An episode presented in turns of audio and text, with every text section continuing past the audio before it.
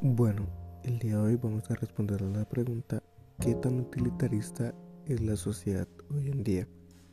Para esto, primero tenemos que saber qué es el utilitarismo.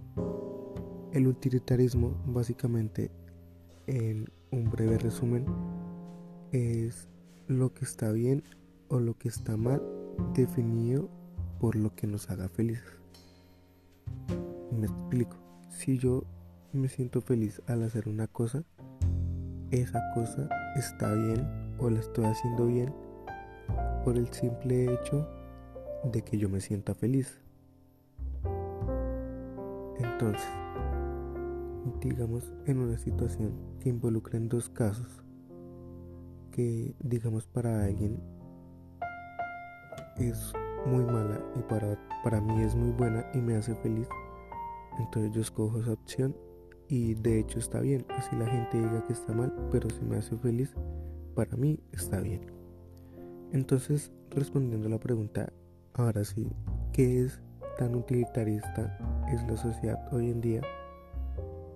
Mi respuesta es que es demasiado utilitarista, porque muchas personas dicen que juran cosas o prometen muchas cosas o tienen una moral o algo así por el estilo. Esto si lo llamamos a un caso real, eso no es verdaderamente así. Si a ti te colocan una persona por un lado del tren y a otras cuatro por otro lado del tren, te dicen escoja cuál matar. El, el tren no tiene frenos, escoja el carril tú dices una vía contra cuatro, mato esa vida, ¿sí?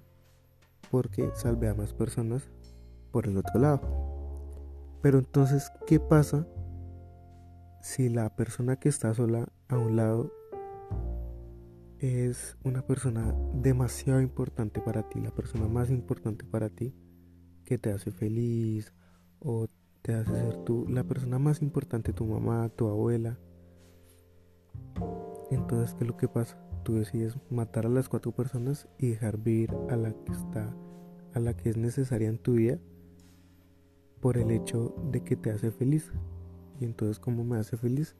Yo tengo la libertad de salvar a esa persona importante para mí y dejar morir las otras cuatro. Gracias.